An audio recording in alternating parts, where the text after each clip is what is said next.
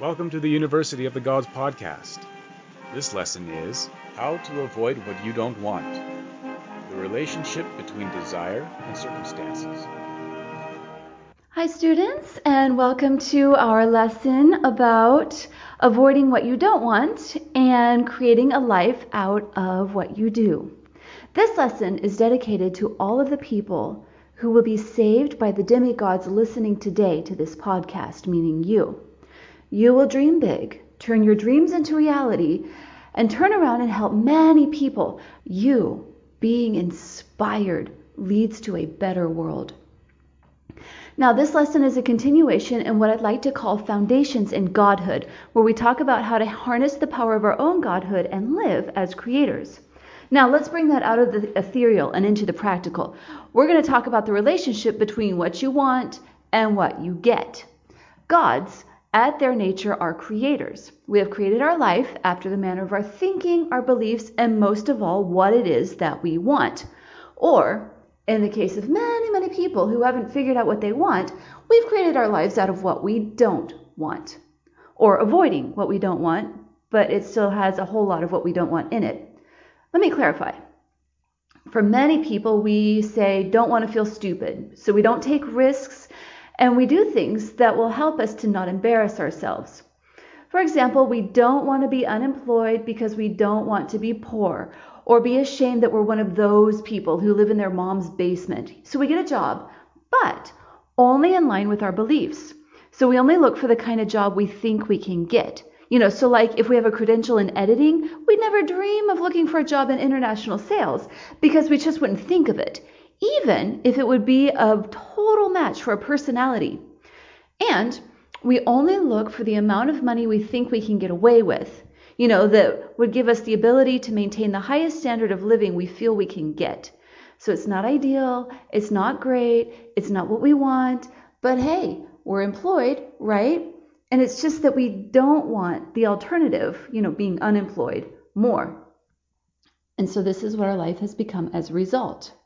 All of it is creation, meaning we've created our life from our brain programming combined with our nature as gods.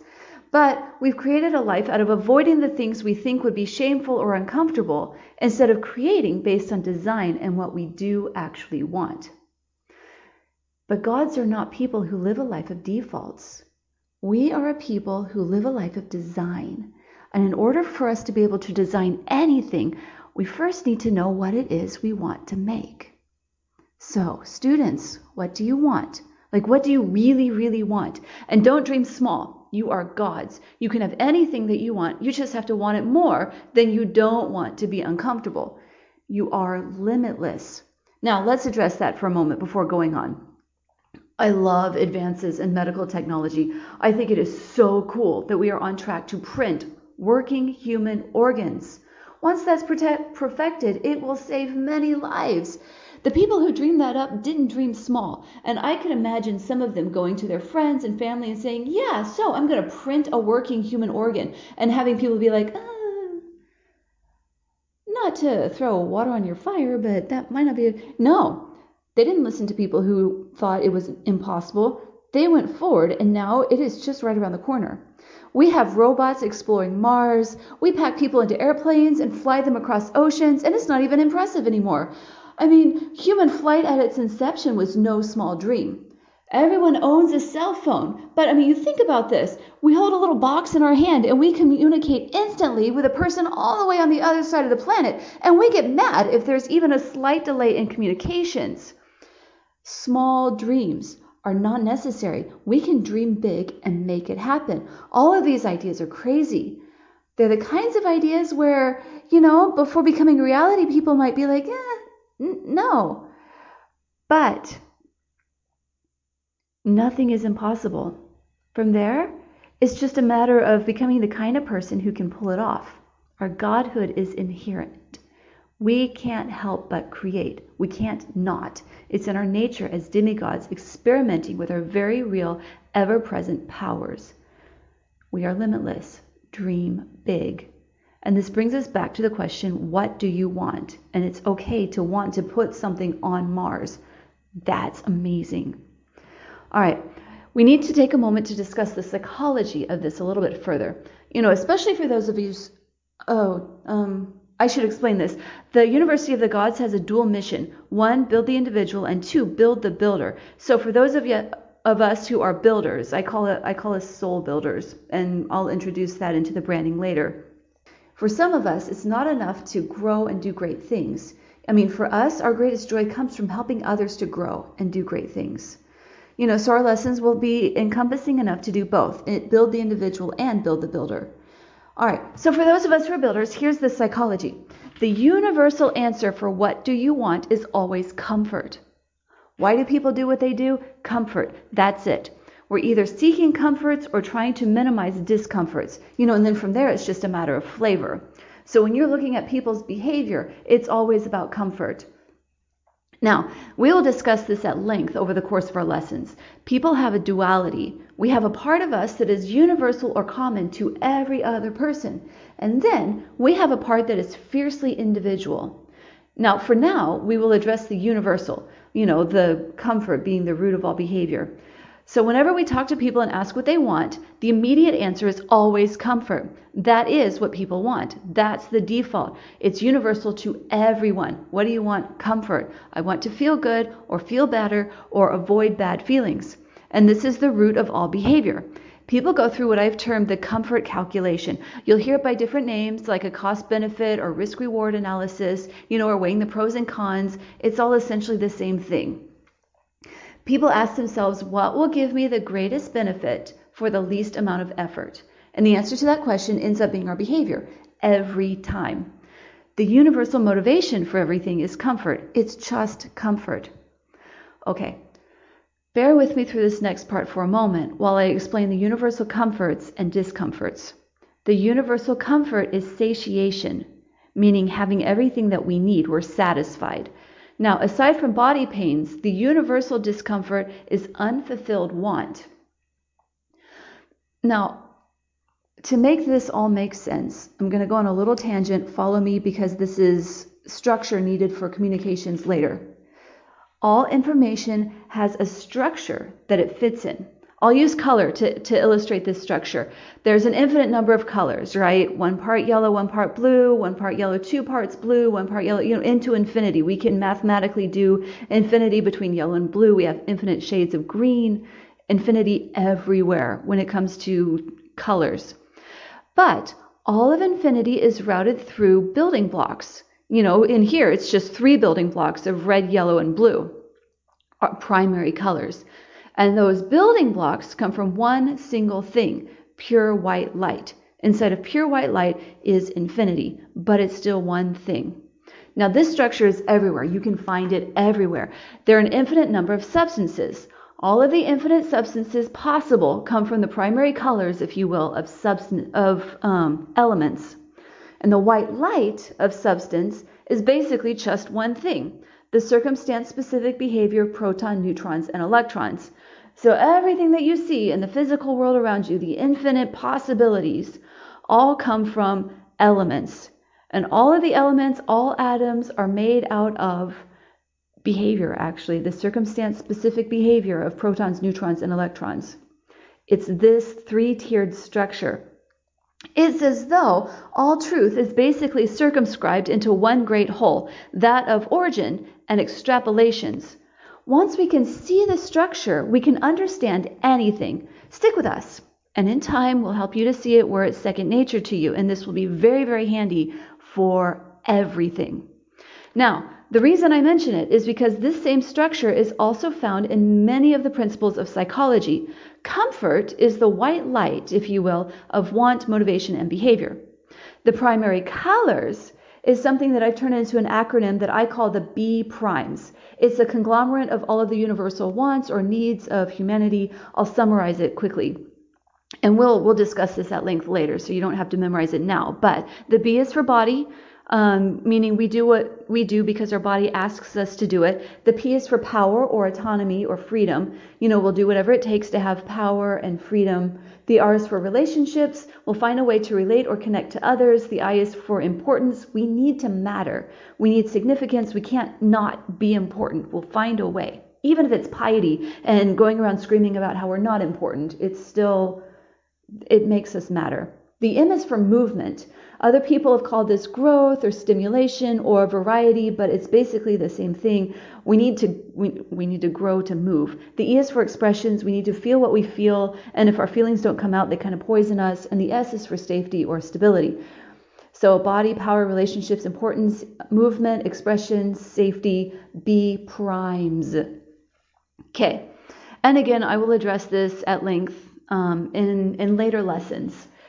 But for now, I need you to know that it exists because it's the these are the primary colors of human behavior.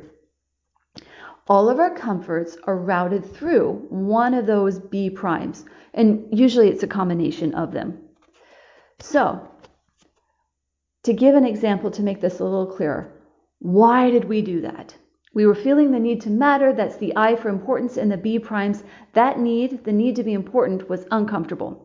So, I've now tossed my desk and everybody in the class is staring at me. I feel better, and perhaps it's not ideal, but it's the greatest benefit. It makes me very important in that moment for the least amount of effort. All I had to do was toss a desk, and now I am the center of the universe. Or, why did we do that? Well, we were feeling the need for connection. That's the R and the B primes for relationships. That need was uncomfortable, the need for connection. So we went to a politically charged social media site, took a blowtorch to the comments section with an opposing point of view, and now we'll have hours and hours of arguments. It's not ideal, but it's the greatest benefit for the least amount of effort. You know, if we were looking for connection in a way that we're sure we'll get a response, you go start a fight and people will fight with you for forever on the internet. Or one more. Why did we do that? Well, our bodies were desperately tired to the point of losing our ability for rational thoughts. Our kids were an energy drain, an already drained set of nerves. Tiredness is uncomfortable. So we threaten everyone within an inch of their life. And now we're sitting sullenly on the couch watching TV while the rest of the household whimpers in their rooms. It's not ideal, but it's the greatest benefit for the least amount of effort. Now, in time, with these podcasts, all of you will be able to see behavior in terms of the B primes, and it'll give you the ability to heal stressed situations, you know, and guide yourselves and others to the ideal. And we'll discuss this pattern over and over again in our lessons. So don't worry if that was kind of fast. Um, we will cover it. Just for now, know it, know it exists. Um, the wants, the B primes, are universal to all people. You know, and from there, how a person addresses the B primes and their desire for comfort, all that's a matter of flavor. And that's where the individuality comes in. The B primes are universal, but how we address them is, you know, individual. So, comfort is the white light of behavior, motivation, and want. The B primes are the primary colors of behavior, motivation, and want. And from there comes the infinite behavior possibilities. So, Human behavior fits this three tiered organization model of origin, building blocks, and infinite possibilities. Just like color is white light, primary colors, and infinite possibilities, and so on. And the reason I point this out is to start to build a foundation and scaffolding in your minds on which to hang information. I need a way that I can communicate with you. The University of the Gods is very serious about helping people truly own their godhood, but it means I need to construct a language so that we can communicate principles. And so for now, I, you don't have to do anything. Just be patient with the additional information, and it will all come together in time. Um, now that we have a con, what is that? Now that we have a context, origin, um, building blocks, and infinity, let's untangle infinity. Gods are infinite, so we would do well to be able to navigate infinity with grace. Okay, there are an infinite number of want flavors and an infinite variety of lives that can be made from our wants.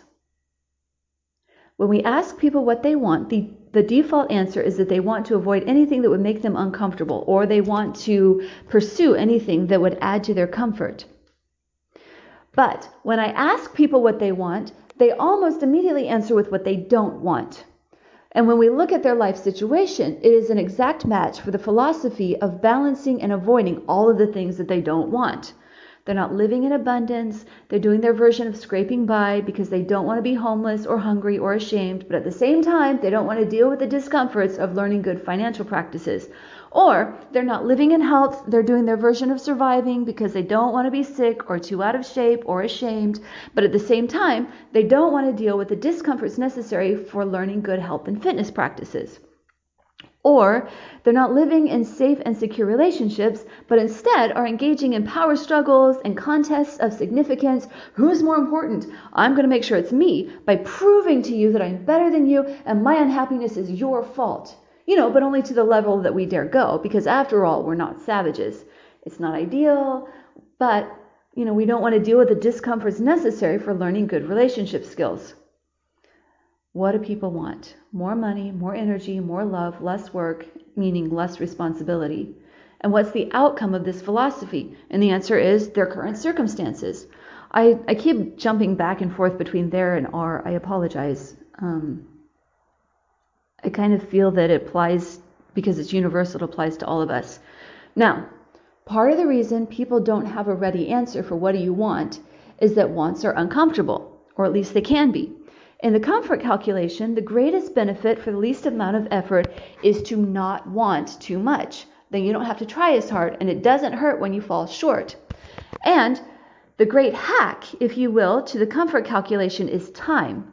The comfort calculation is pretty bad at taking time into account because a lot of time when we think greatest benefit, we're thinking about right now. So I teach this principle by talking about the dishes. Doing the dishes is uncomfortable. What is the greatest benefit for the least amount of effort? Leaving the dishes in the sink and doing them later. The benefit, we don't have to do the dishes, we can go watch TV or whatever. The effort, you just drop them in the sink. You know, but next time, now it's not just a plate and a fork and a cup. After the next meal, what's the greatest benefit for the least amount of effort? Obviously, the effort now would be greater because there are more dishes to do.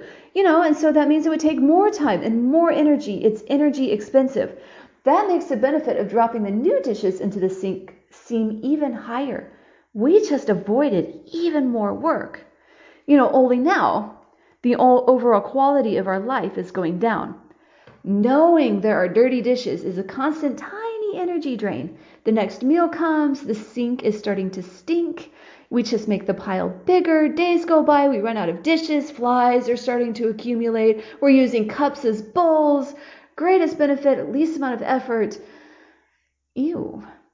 This pattern is universal. It applies to finances. You know, the greatest benefit for the least amount of effort is called a credit card. And like dirty dishes, we avoid paying it off until our, jet, our debt is a giant stinking mess. You know, it applies to relationships. What's the greatest benefit for the least amount of effort? We fight, pout, make people cater to us, you know, until we've crossed their patient patience thresholds too many times and they no longer trust us, or worse, they leave. And then we find a lower level person until there is one who will put up with us. But they're incapable of the building kind of intimacy because they're damaged and we're unworthy of a healthy person. You know, and so our relationships are ever deteriorating because we don't treat people well and we only get the people who allow us to hurt them. It's not good. So, you think, what do you want? the greatest benefit, the least amount of effort, suggest it would actually be much better to not want anything or to dream small. Then we don't have to try and feel what it feels like to fail, or worse, have people know that we failed. You know, but over time, like the dirty dishes, it creates a life for us of ever piling tasks, each of which seem to stink worse than the last until the overall quality of life is decimated and we are left with the inevitable decision of having to clean it up because it's no longer a great benefit to ignore the problems. Now, incidentally, that's the universal pattern for change. When the detriments, according to our comfort calculation, outweigh the benefits, we change. And people know this pattern. Even if they don't know it with their brains, they know it instinctively. I mean, we use it all the time in education. Do your homework, or we will take away your comforts to a greater amount than the discomfort of doing your work. Or parents use it all the time in discipline. Do what I say, or I will remove your comforts. You know, or people who are new to goals and new to achievement, they try to force themselves to do the action steps by implementing some kind of punishment reward system so that the discomfort of whatever the punishment is is greater than the discomfort of doing, you know, whatever the action steps for your goal are. So this pattern, this pattern is everywhere. People change when the comfort balance changes. Also, in addiction management, you know, it's that rock bottom moment where people simply can't go on because the discomforts of dysfunction outweigh the discomfort of facing what we've done and become and what it will take to claw our way out. Now, all of this can be avoided when we factor time into the benefit portion of the com- comfort calculation. We can plainly see it's more beneficial to suffer the pain of doing two dishes after each meal you know, or budgeting our finances so that tomorrow is better, or saying no before we've had a few too many and our drug or alcohol consumption begins to threaten tomorrow's health and happiness.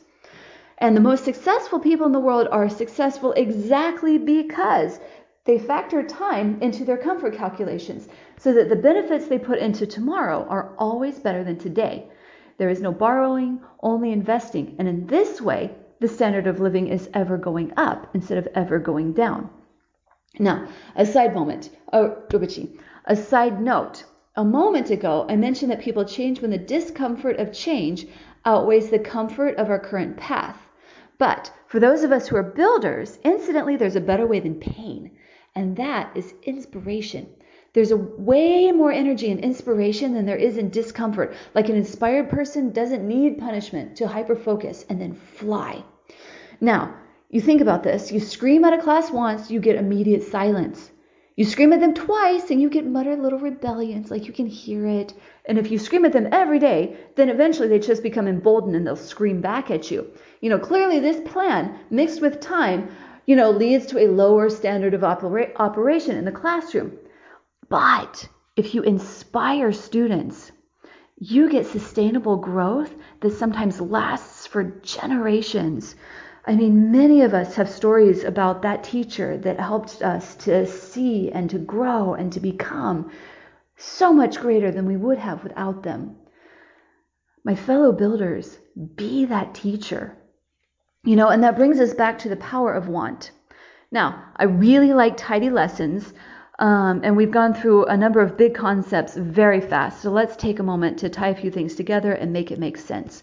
Thing one gods are creators and we create our lives out of our thoughts, feelings, and beliefs.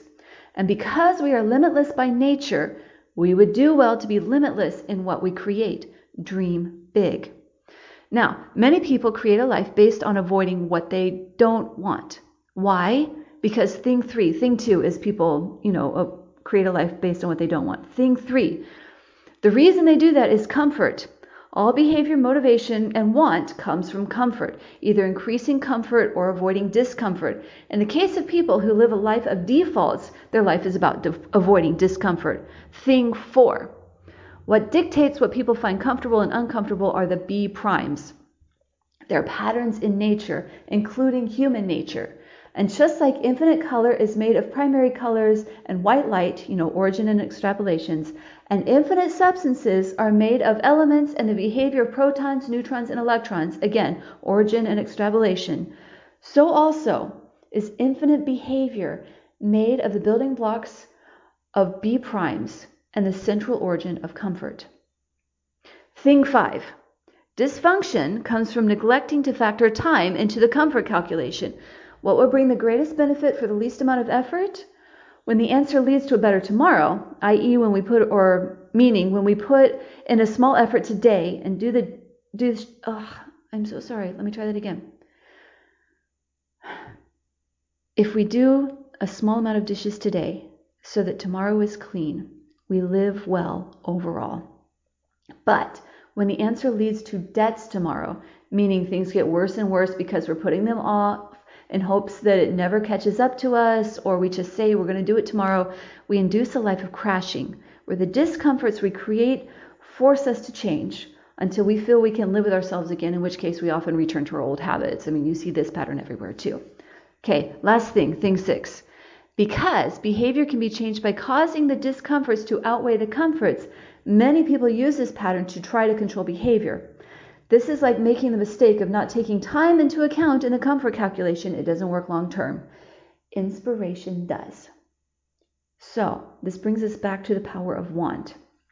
Now that we've recapped, let's go ahead and move forward and talk about how wants and design are related. The creation of our universe started with a big mess. When our planet was created, if you've ever watched any of those CGI nature shows, the world started out in volcanoes and molten lava and the stuff that stars are made of, and then gravitational forces pulled it together and things exploded and then came together again. It was utter chaos. But in time, it cooled and hardened, and then life came, and life made it soft, and now we have this beautiful planet that we can all live on and love. Now, could you imagine what would happen if we as creators were in the middle of making something like a planet and we saw a volcano and we got distracted and we're like, oh my gosh, it's a volcano. And then we started running away? Would we have ever finished making this beautiful world? Or let me take it out of the symbolic and put it into the practical. When we're inspired, when we want something, that inspiration and want gives us a very real power to navigate the chaos of creation. For example, Let's say that you want a family, a bright, happy, safe, fulfilling marriage, and happy children. That's what you want. So, you as a creator or co creator, because let's face it, there's more than one tiny God in this space. You go in, and let's say your husband comes home and he's all volcanic, and we don't even know why. He's just angry. He goes stomping around the house, and don't you tell me what I should do or what I should think. Don't tell me to calm down. What's wrong with you that you can't be better? Blah, blah, blah, blah, blah. I mean, you can just imagine Volcano Man over here. So what do you do? Well, if you're living a life of don't wants, you don't want him to yell at you. You don't want him to treat you like that. You don't feel like you deserve it. So you either fight with him or you run from him. You know, because why? Comfort. But let's say that in your mind you have a very clear picture of what it is that you do want. You want a great marriage that is safe, happy, fulfilling and you want to create a world where your children are happy, you're happy, your husband is happy, and it's a great place. Now, I'm not talking jolly brainwashed happy, you know, but like there's that strong permeating peace where even if disasters and volcanoes happen, you know, we're a stable, steady, sort of all okay. You know, this, this is what we want. If you had that in your mind, that picture, and it was solid for you, and the overall objective is happiness, you know, and family, then when a volcano goes off, your response is going to be very, very different than it is if you don't have that picture, right? Or, you know, in my first lesson, I referenced having, you know, 50 noisy high school students and losing control of a class one day. They were running around, shouting, throwing things. It was amazing. You know, and in that moment, what did I want? Well, if I didn't want to be thought of as a terrible teacher, I probably would have lost my mind, right? Because clearly their behavior says that I'm not doing a good job, and I could have run around and threatened them and so on, and that may or may not have worked. But the objective is education. And for me, education includes character education, helping them become solid, stable citizens and solid, stable people, you know, in addition to being able to speak English, which was what my job description was when I was working at that school. And I didn't have the skill level yet to do that activity and still maintain control. You know, and it comes with the territory of trying new things and learning. It's okay. My response was to study them so I could prepare a lesson in the future that was a better match to their nature and more in line with what would help them, while at the same time maintaining a learning type atmosphere in my class. Because I had what I wanted in my mind when the chaos happened, I could find something solid to hold on to, you know, a north a north star of navigation, if you will. If we have a very clear picture of what we want, then when the chaos of creation surrounds us, we're not going to get lost because we can navigate the chaos and very slowly guide it. Okay, well, actually, the speed with which we can guide creation is dependent on skill level. I mean, at the time for me, guidance was slow. I was still learning the language and how to manage a class that size of gifted creatives who were mislabeled as misfits, you know. And also, in working with other gods, we have to honor their free will. Under those circumstances, influence sometimes takes time. But influence is better than force or manipulation every time. For those of you who are builders, it is better to build slowly but permanently than to correct quickly but lose trust and lose a future with them. One more example of a practical application that ties some of the patterns and principles together. I had a student, and this let's face it, I've had many students who fit this exact same thing. But anyway, so I have the students, he's just all over the place, talking, not working, he's making fart noises, he's flicking bits of paper at his classmate, he's shouting out answers. I mean, this is basic Heidze, which roughly translates into a kid with bad behavior. You know, so after a class, I take him outside, we do the whole, all right, son, we need to discuss your behavior thing. You know, but imagine this, what do you do next? Or what do you say next? I mean, think about it for a moment. Infinity stands before you. There are an infinite number of things you can say to this limitless tiny God who has an infinite number of responses available to him. So let's filter through the patterns. What do you want? What's the objective? Is it making sure he knows that I'm an authority figure? Is it making him bow to my emotions because he's caused trouble for me and he's disrupted my class and now he must pay? Is it to make him so uncomfortable that the discomfort of his behavior outweighs the comfort of causing trouble, which, let's face it, we have all done? And then also, we need to analyze what does he want, right?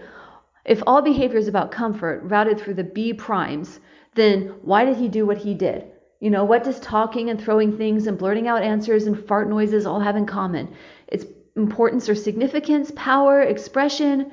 I mean, it's likely a combination, but to me, it seems like he's mostly doing those things for relationships. He wants connection. He wants responses from his classmates. He wants laughter and people to love him, you know, and if he can't get that, he'll settle for attention. And now he stands in front of me with a half smirk on his face, just daring me to fight him, you know, but he's also defensive because he's a little afraid of what what I'm going to do to him because maybe he went too far. But he's determined not to lose face because you know that his other little classmates, like I pulled him aside, but they're like spying on him because they want to know how much trouble he's in.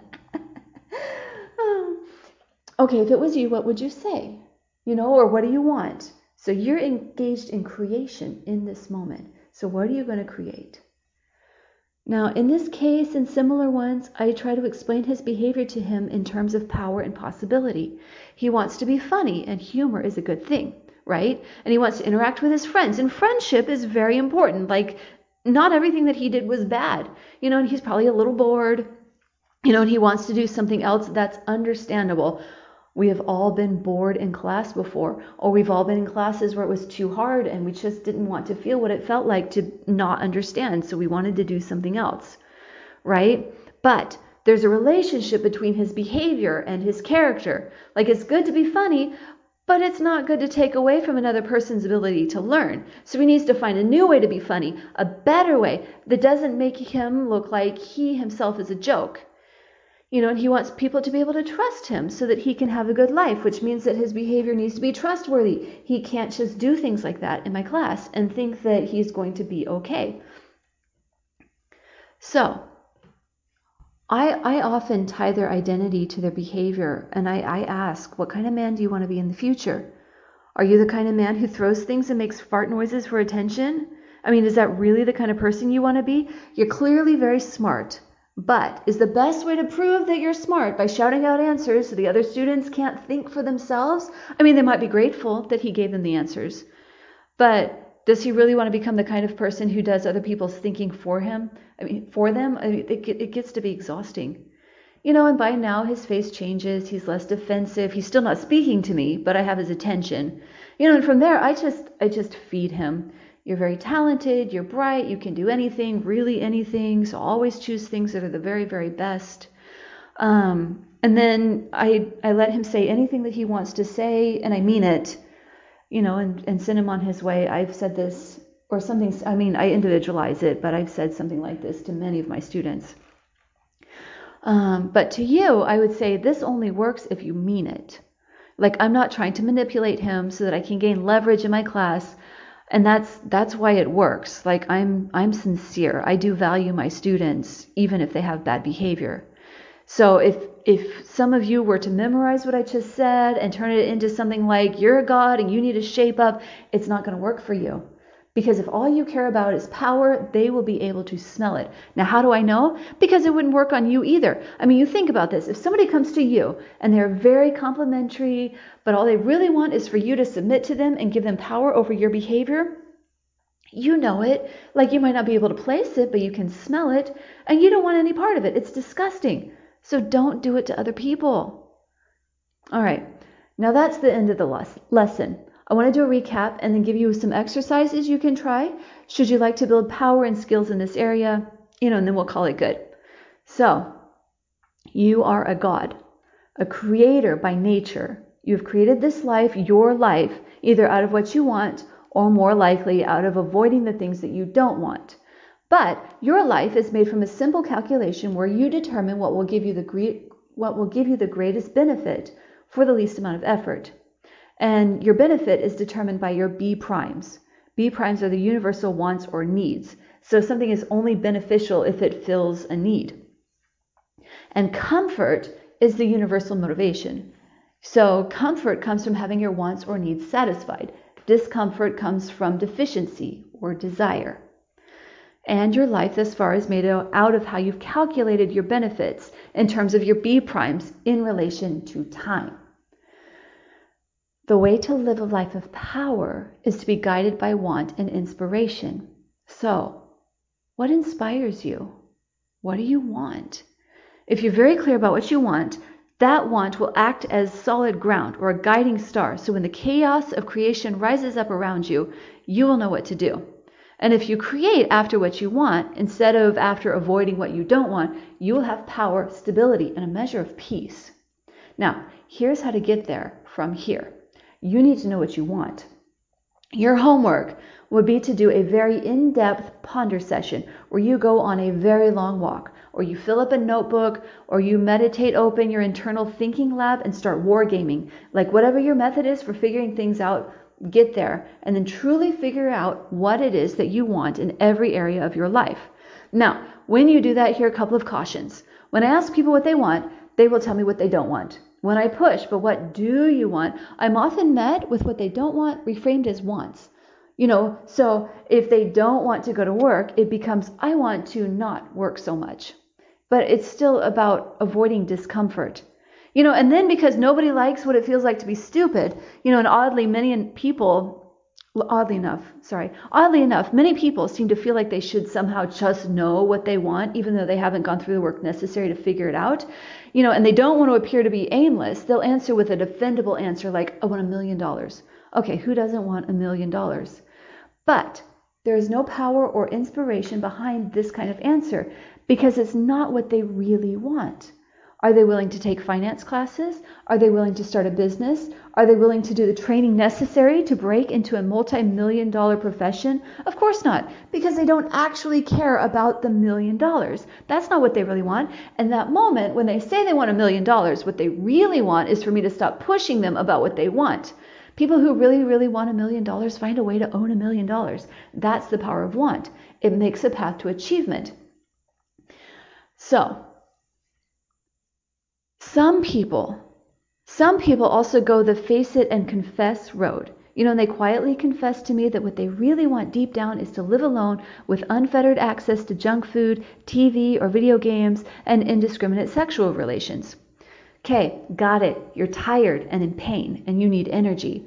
Because that's what all of those things have in common. Those are numbing agents. That's not real want. You know, we know because there's no fire behind it. And oddly enough, People who say that's what they want or fear that that's what they want, if you look at the actual circumstances of their life, they already have those things. They're already spending hours and hours on their screens eating junk food and they indulge in either porn or whatever they feel they can get, but they're not happy. Meaning what they think they want isn't what they actually want, because in this case, they just want to feel better. That's still avoiding discomfort. But once you can see stuff like that for what it is, avoidance and hunger, you can find a new way to tend to your B primes, particularly in the area of significance, relationships, and expression, and then heal. You know, we'll discuss that at length in later lessons. So get past all of those things if those are in your initial response to the question, what do you want? And don't be ashamed that you have wants that are perhaps less than godly, you know, but instead, listen to part of, to the part of you that is great. And if you do, you will find what it is that you really want, and then life will become so much more manageable. You know, and if that's too big, break it down to the B primes. What do you want for your body? What do you want in terms of power or freedom? What do you want for your relationships? What do you want for movement or for growth? You know, what do you want in terms of expression? And what do you want in terms of safety and stability? you go through those things, and it might help you um, have areas or categories where you can start to figure these things out. Okay, we are so happy that you joined us, and we hope that you will join us next time where we talk about or continue our foundations in Godhood um, and talk about knowing how knowing who you are and what you want will give you additional power. So it's it's more of the implications of this lesson and the first lesson. It's to be great. So I hope you will join us then. All right, Aineman, Shaka, love you.